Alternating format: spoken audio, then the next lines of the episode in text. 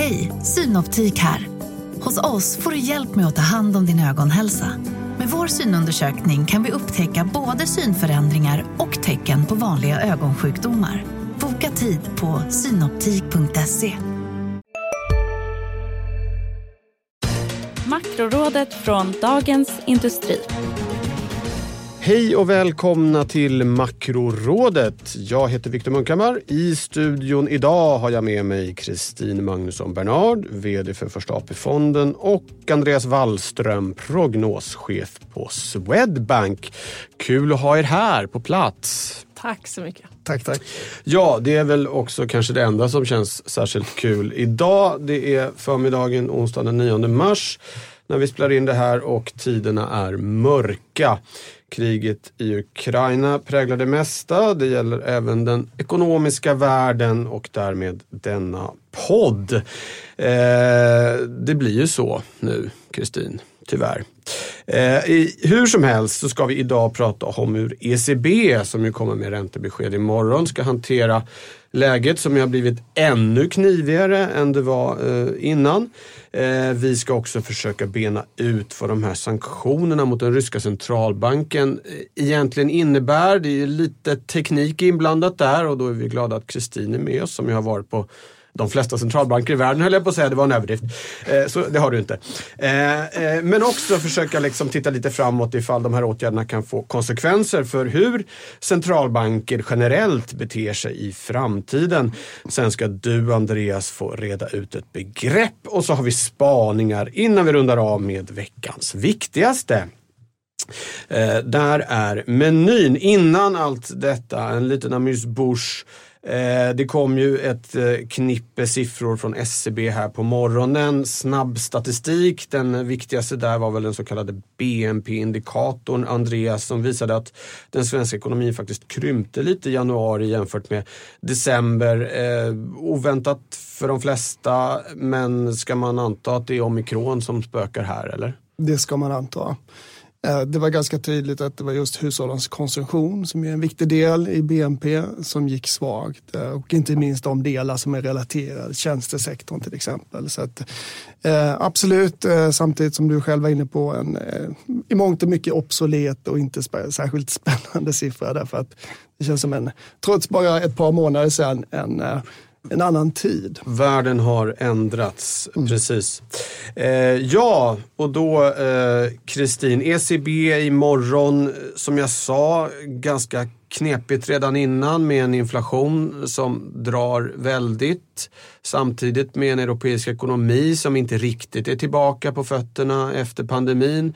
Och dessutom eh, hårt skuldsatta länder och en ganska fragmenterad bild där man ju tänker på länderna i södra Europa som ju riskerar att få eh, tryck uppåt på, på, på räntorna. Och nu då är det ännu värre. Vad ska centralbanken göra? Det är en av de centralbankerna där du har jobbat. Det stämmer bra. Jag tycker det finns en nyckel i det uttalandet som kom från Lagarde där man pratar om prisstabilitet och finansiell stabilitet som två olika saker. Och det jag tror är att man behöver ju nu visa att man tar inflationssiffrorna på allvar. Jag tror att man kommer bädda för att det kanske till och med blir en höjning senare i år. Senast vi var här så pratade både jag och Andreas om 2023. Jag är nog redo att peta in en höjning nu, slutet på 2022. Frågan är då, vad händer sen? Blir det fler höjningar eller tar man sig upp till noll och stannar där? Och det tror jag beror mycket på den finanspolitiska sidan som vi säkert kommer tillbaka till i podden idag. För det är nämligen mycket signaler om att man nu försöker mildra då fallet i tillväxten, smällen mot hushållet och så vidare, hushållen och så vidare. Och då, vad gäller finansiell stabilitet så tror jag att man kommer vänta lite med att sluta, man kommer vänta lite för man nettoköper ju fortfarande från ECB tillgångar. Så det här skjuter man lite på och man tajtar alltså ihop tidsramen mellan att man slutar nettoköpa och att man höjer räntan. Så det kommer vara lite mjukt och lite hökigt på samma gång. Men det intressanta blir också vad som händer längre ut. Ja, balansgång eh, kan man säga handlar det mycket om. Eh, Andreas, eh, annars brukar man ju prata om att centralbanker ska se igenom eh, energipriser och även livsmedelspriser som ju även i vanliga fall ses som ganska svängiga. Mm. Nu är det ju just de som vi, som vi räknar med ska driva upp inflationen mm. eh, ytterligare. Mm. Vad, hur, hur, ser du på den? Ska man... Ja, men jag tror man måste se det här ljuset av, om vi går tillbaks före invasionen, så var vi i en situation där det var en tydlig återhämtning i ekonomierna och det var faktiskt en allmänt stigande prisuppgång. Eh, inte så tydligt i Europa än, men i USA absolut. Det är inte bara energipriser som stiger, utan en ganska bred prisuppgång. Eh, och i det läget då så är det rimligt att liksom centralbankerna, ECB, drar tillbaks lite av stöden. Sen eh, kom invasionen och det i sig eh, innebär höga energipriser, ingenting som centralbanker ska strama åt penningpolitiken, det liksom gynnar ingen. Men eh, givet, de kommer såklart peka på en större osäkerhet. Men givet att prognoserna kommer behöva skruvas upp på inflationen och det var så tydligt tidigare då att eh, liksom inflationen är på väg upp. Då har jag också svårt att se att man inte kommer signalera att eh, härifrån så är det ränta upp. Det vore konstigt om man inte gör det ändå. Ja. en annan sak vad gäller SEB, Riksbanken brukar ju prata om, eller Ingves kallar ju det för liksom elefanten som vi har som granne och när den sprutar vatten mm. så stänker det för oss. Och vi såg ju också när ECB för det förra mötet innan kriget då svängde lite och plötsligt öppnade för dörren för en höjning i år så steg ju svenska räntor och förändringarna på prisba- Riksbanken mm. ändrades mm. kraftigt. Hur viktigt är det här signalerna som kom från ECB imorgon för, för Riksbanken som ju har en månad på sig att fundera? Mm. De är nog glada för den månaden. Aha. Eh, men det är absolut alltid väldigt viktigt vad ECB gör och jag skulle säga att nu så är det så att Riksbanken eh, kan inte vara särskilt mjuk i förhållande till ECB därför att då riskerar man en svensk krona som går ännu svagare och det önskar man inte.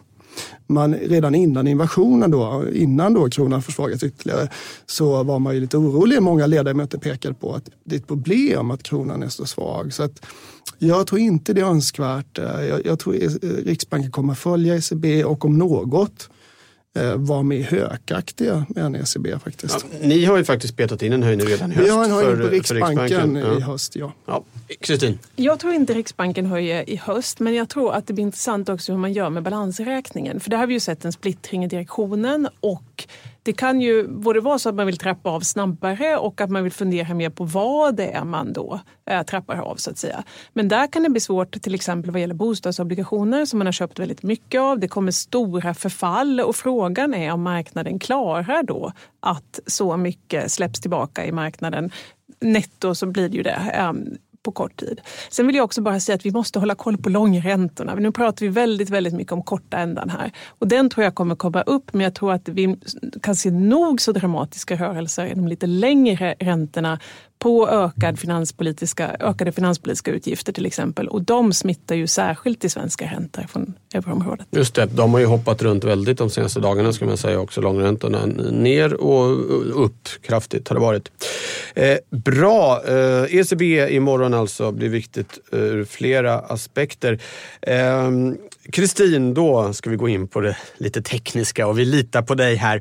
Eh, det gäller ju de här sanktionerna då av den, den ryska centralbanken. Ryssland hade ju, som man uttryckte byggt upp en, en krigskassa sedan 2014. Reserver på ungefär 630 miljarder eh, dollar eh, brukar, brukar vara siffran som, som nämns. En del är, är guld som man har hemma men en hel del är också tillgångarna som man haft hos andra centralbanker. Och nu är då den ryska centralbanken belagd med sanktioner. Va, vad betyder det här?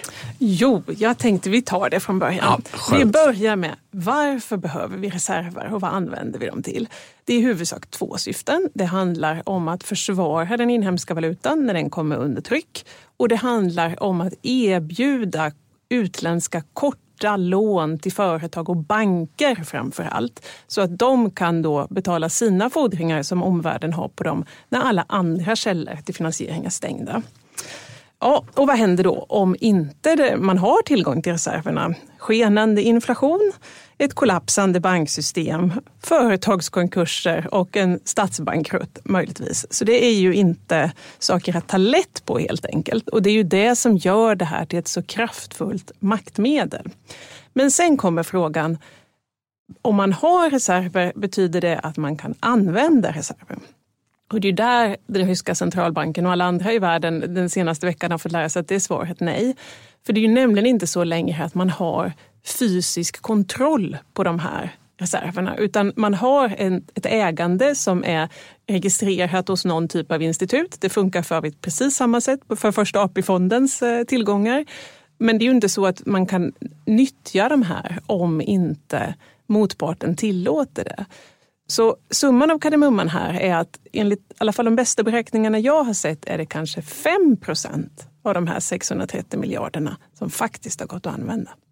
Och det innebär då att den ryska centralbanken inte kan förse det inhemska finansiella systemet, finansiella systemet med exempelvis dollar eller euro ifall de behöver det för att betala räntor på lån de har utomlands eller något liknande. Precis, och som svar då ett sätt att klura ut att det här inte har varit tillgängligt är att titta på de åtgärder som har vidtagits. Man har chockhöjt räntan.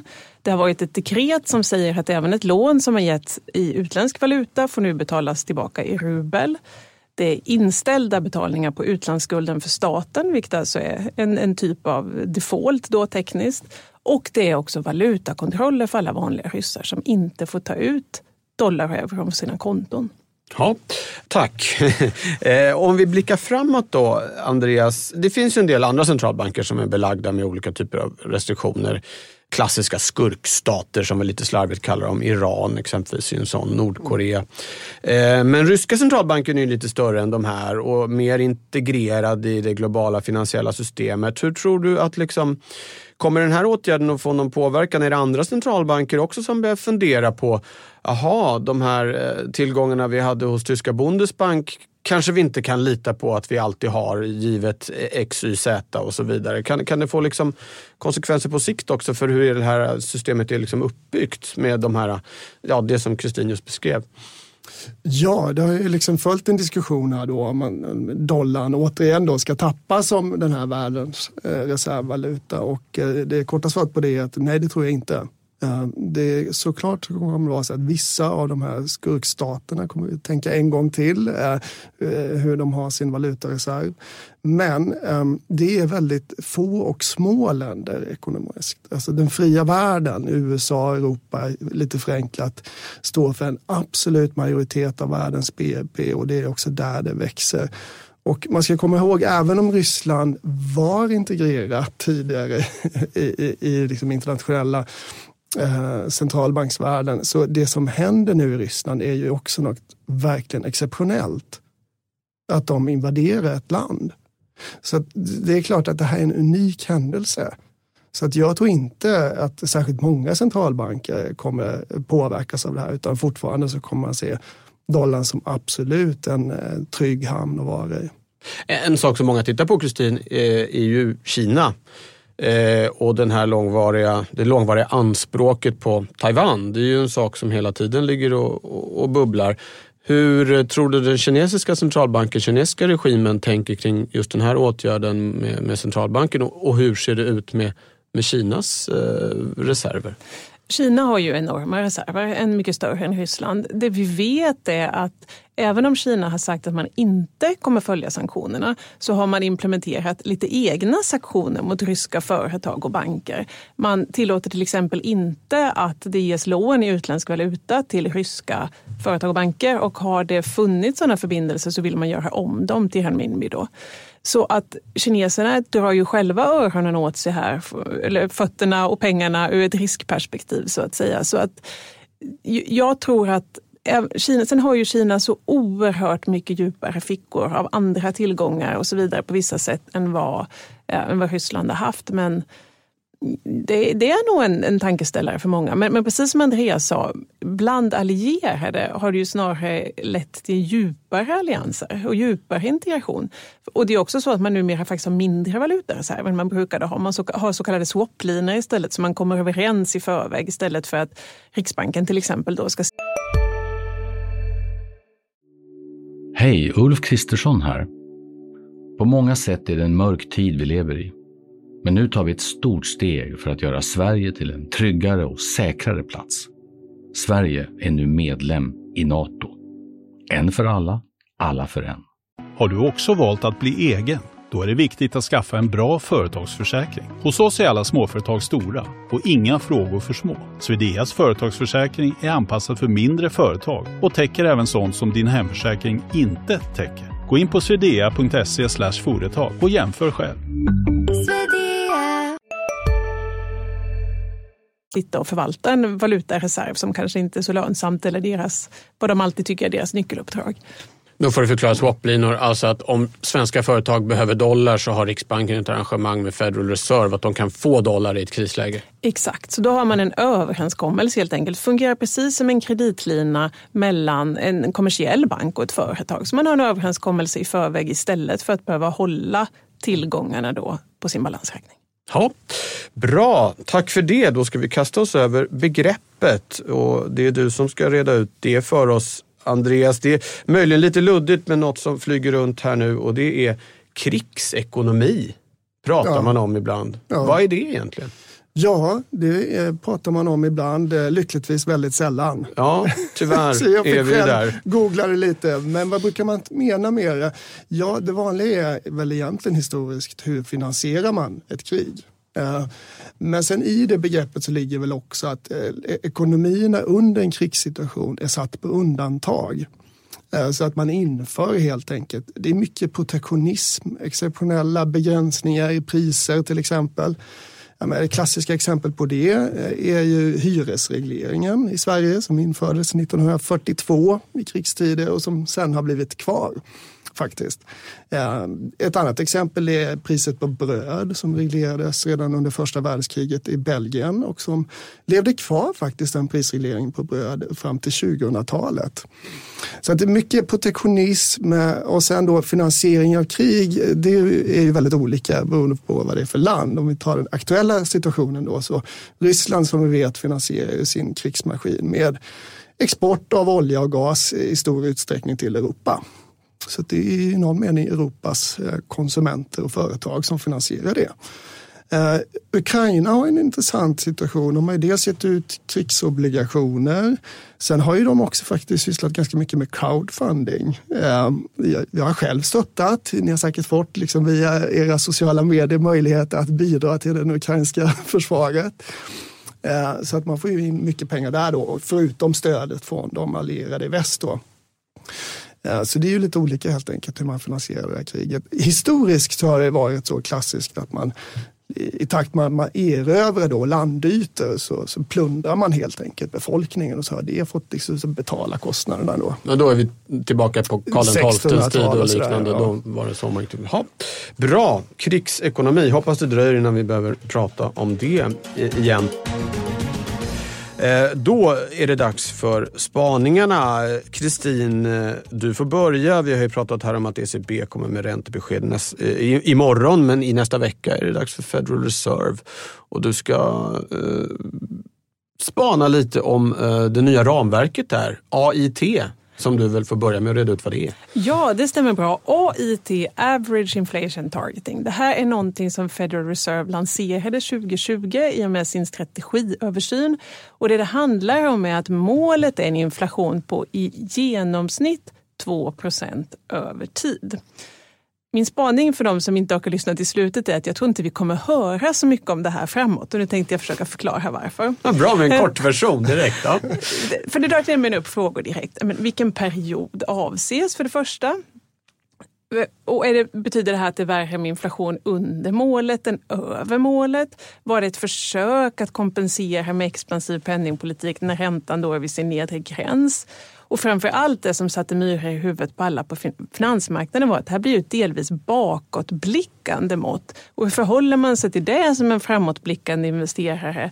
Dessutom riskerar man ju hamna i otakt då mellan konjunktur och inflation ännu mer än vad som annars har varit fallet. Nu är det ännu fler frågetecken, nämligen inflationen blev ju istället hög och volatil. Det har varit svårt att inte eh, ge löften framåt för det har visat sig att det är faktiskt ganska svårt att veta hur världen kommer att utveckla sig. Och det blev ganska tyst helt plötsligt om den här typen av eh, begrepp. Då. Och min spaning här är att vi kommer även fortsatt höra ganska lite om det här. Samma gäller det som kallas forward guidance som i sin enklaste form betyder att man bara säger att räntan kommer ligga still till 2024 eller motsvarande. Och istället kommer vi som allting annat i trender gå hela vägen runt och istället så småningom börja prata om vad vi tittar på, att inte ge löften överhuvudtaget utan gå hela vägen tillbaka och säga jag tittar på arbetsmarknad, jag tittar på inflation och kommer de falla ut si, ja då gör jag så. Mm data dependent. Exakt, jag har till och med lite säger. förslag på nya trender här. Jaha. Flexibilitet, optionalitet, redo att agera och just en datadriven strategi. Ja. Eh, Andreas, någon reflektion? Det här Ja. AIT, det var ju mycket buller och bång kring det ska man säga. Absolut, jag var själv var ju- exalterad måste jag säga. Ja, och sen ja. kom pandemin och nu kriget. Och, eh, man kan väl säga så, jag, jag delar Kristins syn och eh, man, man, man kan ju egentligen se average inflation targeting som en del i forward guidance också. Eh, det, det, det är det ju absolut. Va? Och generellt då med både pandemier och krig så är det ju så eftersom osäkerheten ökar betydligt så blir liksom forward guidance väldigt svårt därför att centralbankerna vet inte mer än vad vi gör om framtiden. Så värdet av det blir inte så stort helt enkelt. Eh, jag tror det kanske i en värld då som är utan pandemier och krig som vi förhoppningsvis kommer komma till inom inte alltför snar framtid. Så eh, då, då kan det nog komma tillbaks, tror jag faktiskt i och för sig. Eh, men just nu och i närtid så är det absolut en fullständig osäkerhet om man kommer snarast prata om data dependence. Ja. Just det där hur långt tillbaka i tiden man ska gå. Liksom, det var ju en fråga. Vi ska ha 2 inte över tid. Ja, Hur, hur långt backar ni? Just du Andreas brukar ibland skicka ut eh, en graf som visar hur, vad hade priserna varit om det hade varit 2 inflation sedan millennieskiftet? Och då ligger ju alla länder fortfarande under, alltså att centralbankerna skulle vilja ha mer inflation. Men så långt tillbaka är det väl ingen som har tänkt sig att varken Fed eller någon annan skulle titta? Nej, eller? men om man tittar de senaste tio åren bara så i USA så ligger faktiskt eh, på målet då, Ja. lite över till och med. Men euroområdet gör ju inte det utan de senaste tio åren så har man haft, eh, även med de senaste siffrorna och höga inflationen så ligger liksom prisnivån under det den hade gjort om vi hade nått 2 varje år. Då. Och jag tycker det är väl relevant och intressant att titta på. Det. Jag tycker oftast föredrar att titta på nivåer framför skillnader i år till år. Det ger mer. Liksom. Så att, eh, och där har man ju medvetet då varit luddig. Eh, Man säger egentligen framåt så ska vi ha genomsnitt. Ha. Det, det, skulle, kost, det skulle se ännu dummare ut om man hade sagt att under den här perioden så ska det vara. Så, så att det, det får vi nog leva med att det finns den osäkerheten. Vad skulle du säga Kristin när, när de liksom införde det här och ingen visste liksom, aha, hur långt bakåt, hur långt framåt, vad, ungefär vad, var vad antog marknaden att, eh, liksom, hur långt Nej, men, nej, men en idé är ju att det då handlar om sen Fed införde ett inflationsmål. För det är också, Ja. Och det hade ju inte varit så väldigt lång tid. Nej. Så det är ju svårt att tänka sig att man utvärderar något över en tidshorisont där man faktiskt försökte uppnå något helt annat. Ja, det är en rimlig invändning. Men, men titta, jag håller helt med Andreas att tittar man över en tioårsperiod eller till och med lite kortare nu då för, för amerikansk inflation så kan man ju säga att målet är uppnått. Och det skulle ju vara en elegant väg ut om man får frågan. Det vill säga, ja men nu har vi faktiskt uppnått det här så nu kan vi gå vidare och göra något annat. Ja. Bra. Eh, AIT kommer kanske, som du är inne på, inte prata så jättemycket om det på Fed-mötet nästa vecka. Det finns mycket annat att säga. Då, eh, Andreas, går vi över till din spaning. Eh, ett av dina favoritämnen, finanspolitik. Ja, Som jag du återkommer. tror, ja, det, det är liksom världen som tränger sig på lite grann. Det har varit, eh, det har varit mycket finanspolitik senaste tiden och du tror att det kommer mer? Exakt, det har ju varit det sen egentligen pandemin bröt ut så har vi pratat om det här liksom, eh, finanspolitikens ökande betydelse för stabiliseringspolitiken. Att liksom, centralbanker och penningpolitik har, ändå har en mindre roll att spela då. Och i och med invasionen här och kriget som pågår så kommer det bli ännu mer tydligt eh, tror jag då. Eh, det är ju redan ganska tydliga signaler på många håll i Europa om att man kommer spendera, man kommer stötta hushåll till exempel. Jag tror väl inom finanspolitiken i Europa i stort så finns det väl tre områden där man kommer se expansivitet. Dels så kommer hushållen inte drabbas så mycket av den inflationen som nu pågår. Jag tror man kommer sänka skatter och på något vis försöka underlätta för hushållen. Eh, jag tror också att man kommer driva på den här omställningen, att göra sig liksom mindre beroende av rysk energi. Det är också ganska tydliga signaler från EU-håll. Eh, och det tredje är ju försvarsutgifter då, som ju på något vis är en ganska dyster utgift, men ändå någonting som väldigt många i regeringen nu väljer att gå fram med då. Eh, så allt det där talar ju för att vi kommer få se en, mycket mer ehm, eh, ja, betydande roll för finanspolitiken framöver. Samtidigt då som den här höga inflationen och inflationstrycket gör att centralbanker kommer, om något då, vilja visa att riktningen på räntor ändå är uppåt. Och för att de ska kunna gå den vägen så är det väldigt viktigt. Jag ska säga, en förutsättning är att finanspolitiken blir stöttande Om den inte skulle bli det, då tror jag vi skulle behöva se ränta ner och centralbanker som lättare på politiken. Ja, där har vi i EU då, så är det, vi är inne på tredje året nu som de här budgetreglerna är tillfälligt upphävda. Ingen tror väl att de kommer tillbaka i precis gammal form, men det pågår en diskussion om vad som komma, ska komma istället. Kan man tänka sig i första hand att man säger att äh, vi, vi pausar det här även nästa år. En annan sak är ju ytterligare en vända gemensam upplåning. Vi fick ju ett, ett, undantag när det gäller den saken under pandemin, det här Next Generation EU och det pratas ju nu om att det ska bli något liknande för, för, för de utgifter som, ja, av, den, av den typen som du just har nämnt här. Mm. Är det en sån rörelse? är, det, är båda de sakerna aktuella? Ja, det tror jag. Och det är en viktig principiell sak det här med gemensam upplåning och gemensam finanspolitik inom Europa såklart. Däremot i kvantitet så är det fortfarande litet jämfört med den nationella finanspolitiken och så kommer det förbli inom överskådlig framtid. Alltså det kommer vara nationerna som sätter skatterna i stor utsträckning. Så det viktigaste är ändå att titta vad som händer nationellt skulle jag säga. Kristin, ja. mer finanspolitik? Svårt att säga emot. Jag håller helt med och bara för att följa upp på det Andreas säger vad gäller den gemensamma finanspolitiken inom EU så har alltid utmaningen varit att innan den politiska samsynen finns så är det svårt att göra en gemensam finansiering. Och det vi har sett bland alla andra ledsamma saker de senaste två veckorna det är ju en en helt ny energi i både EU och eurosamarbetet. Och det gör ju att de politiska förutsättningarna för gemensamma åtaganden, mandaten från väljarna, på ett annat sätt verkar finnas. Ja, en sån sak som jag tänkt på exempelvis innan det här kriget så var det ju att Polen skulle liksom straffas för hur de håller på att dribbla med högsta domstolen och, och sånt där och inte få del av de här pengarna inom just det här Next Generation EU den diskussionen är ganska bortblåst nu kan man säga. Både vad gäller Polen och Rumänien så tror jag att det, och de utgifter som de har för det fantastiska mottagande de gör vid gränsen, det är ju tydliga områden som jag tror att man kommer finansiera gemensamt och det kommer inte vara genom skuld för de här länderna utan det är ju ett gemensamt åtagande. Ja, Bra, då närmar vi oss slutet här och Kristin, det är du som ska ta oss i mål genom att berätta vad som är veckans viktigaste, vad man absolut inte får missa den allra närmaste tiden. ECB imorgon har vi pratat om. Vad är det mer som finns i agendan? Jo, det kommer en, eh, jag vill egentligen inte använda ordet tvåstegsraket, men jag vill att ni alla tänker på en trevlig nyårsraket här och inget annat. Då är det först amerikansk inflation imorgon. Då förväntar vi oss 7,8. Senaste läsning var 7,5. Varför är det här då viktigt? Jo, därför att en oväntat hög siffra skulle kanske kunna få Federal Reserve att höja med 50 punkter nästa vecka, den 16 istället för 25 punkter som är det alla förväntar sig. Ja, bra, tack för det Kristin Magnusson Bernard, Andreas Wallström. Alltid lika intressant att ha er i studion. Tack också alla som har lyssnat.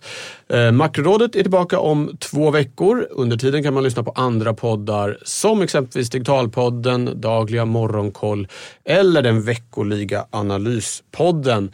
Men nu säger vi tack för idag. Ta hand om er där ute. Hej då! Makrorådet från Dagens Industri. Podden klipps av Umami Produktion. Ansvarig utgivare Peter Fällman. Varje vardag klockan sju uppdaterar DITVs Morgonkoll dig om natten och morgonens viktigaste nyheter.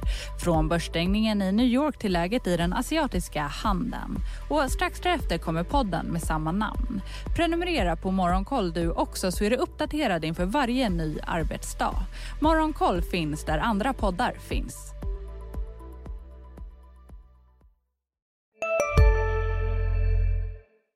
Ni är med om det största. Och det största är den minsta. Ni minns de första ögonblicken. Och den där blicken gör er starkare. Så starka att ni är ömtåliga. Men hittar trygghet i Sveriges populäraste barnförsäkring. Trygg Hansa. Trygghet för livet. Hej, Susanne Axel här. När du gör som jag och listar dig på en av Krys vårdcentraler får du en fast läkarkontakt som kan din sjukdomshistoria. Du får träffa erfarna specialister, tillgång till lättakuten och så kan du chatta med vårdpersonalen. Så gör ditt viktigaste val idag, lista dig hos Kry.